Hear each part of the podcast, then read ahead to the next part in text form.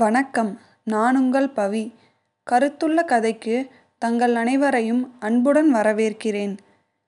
நம் வாழ்வில் எல்லாம் ஒரு நாள் மாறும், ஆனால் ஒரே நாளில் மாறாது. இன்று நாம் பார்க்கும் கதை நம்பிக்கை. ஒரு அழகிய மாலை பொழுதில் கடற்கரையோரம் மாலா அலைகளை ரசித்து கொண்டிருந்தாள். இயற்கை இவ்வளவு அழகாக இருக்கிறதே என அவள் தன்னையும் மறந்து அந்த அலைகளை ரசித்து கொண்டிருந்தாள்.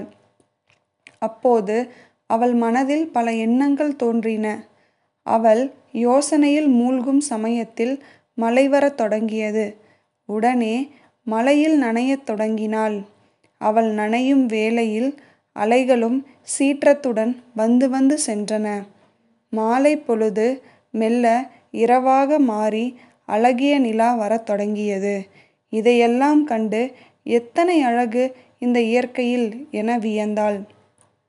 அப்போது அவளின் தோழி புஷ்பா அவளை சந்திக்க வந்தாள்.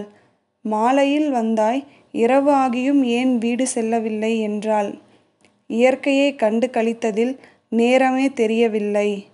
நீ இங்கு வந்திருக்கிறாய் என்று அவள் கேட்க புஷ்பாவின் முகம் வாடத் தொடங்கியது. இதை கண்ட மாலா என்னவாயிற்று என்று கேட்டாள். உனக்கே தெரியும் எனக்கு வேலை இல்லை என்று. நான் தான் என் குடும்பத்தை பார்த்து கொள்ள வேண்டும். என் கஷ்டத்திற்கு ஏற்ற ஏதேனும் வேலை இருந்தால் பரவாயில்லை என்று புஷ்பா வருத்தத்துடன் கூறினாள். அதற்கு மாலா, ஏன் ஏதோ ஒரு வேலை வேண்டும் என்கிறாய்? நீ முயற்சி செய்தால் கண்டிப்பாக நல்ல வேலை உனக்கு கிடைக்கும் என்று மாலா நம்பிக்கையுடன் சொன்னாள்.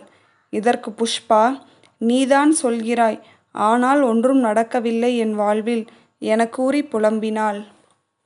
புஷ்பாவின் புலம்பலை கேட்ட மாலா, நீ முயற்சி செய்கிறாய், ஆனால் நம்பிக்கையுடன் செய்யவில்லை, அதனால்தான் நீ எதையும் அடைய முடியவில்லை என மாலா கூறினாள்.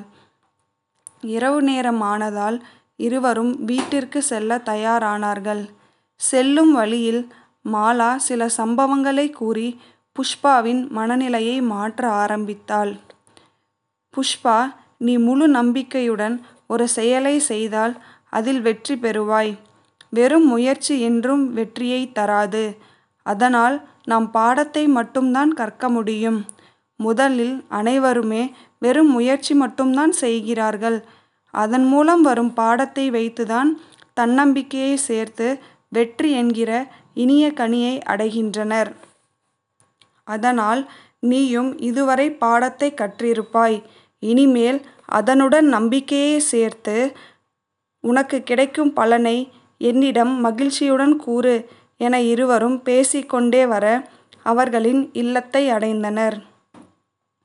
பிறகு புஷ்பா வீட்டிற்குள் சென்று அவளின் அறையில் மாலா பேசியதையெல்லாம் சிந்தித்து பார்த்தாள். மாலா கூறுவது போல் நம்பிக்கையுடன் செயல்படலாம் என ஒரு மாத காலம் கடின உழைப்பினால் அவள் நினைத்ததை விட நல்ல அலுவலகத்தில் மாதம் முப்பதாயிரம் சம்பளம் வாங்கும் அளவிற்கு வளர்ந்தாள். புஷ்பாவின் வளர்ச்சியை மாலா கண்டு மகிழ்ச்சி அடைந்தாள். மாலாவின் நம்பிக்கையான பேச்சு புஷ்பாவின் அனைத்து கஷ்டத்திற்கும் ஒரு முற்றுப்புள்ளி வைத்துவிட்டது. இக்கதையிலிருந்து நாம் அறியும் கருத்து என்னவென்றால், முயற்சி திருவினையாக்கும். மன உறுதியால் எதையும் நாம் சாதிக்கலாம். நன்றி.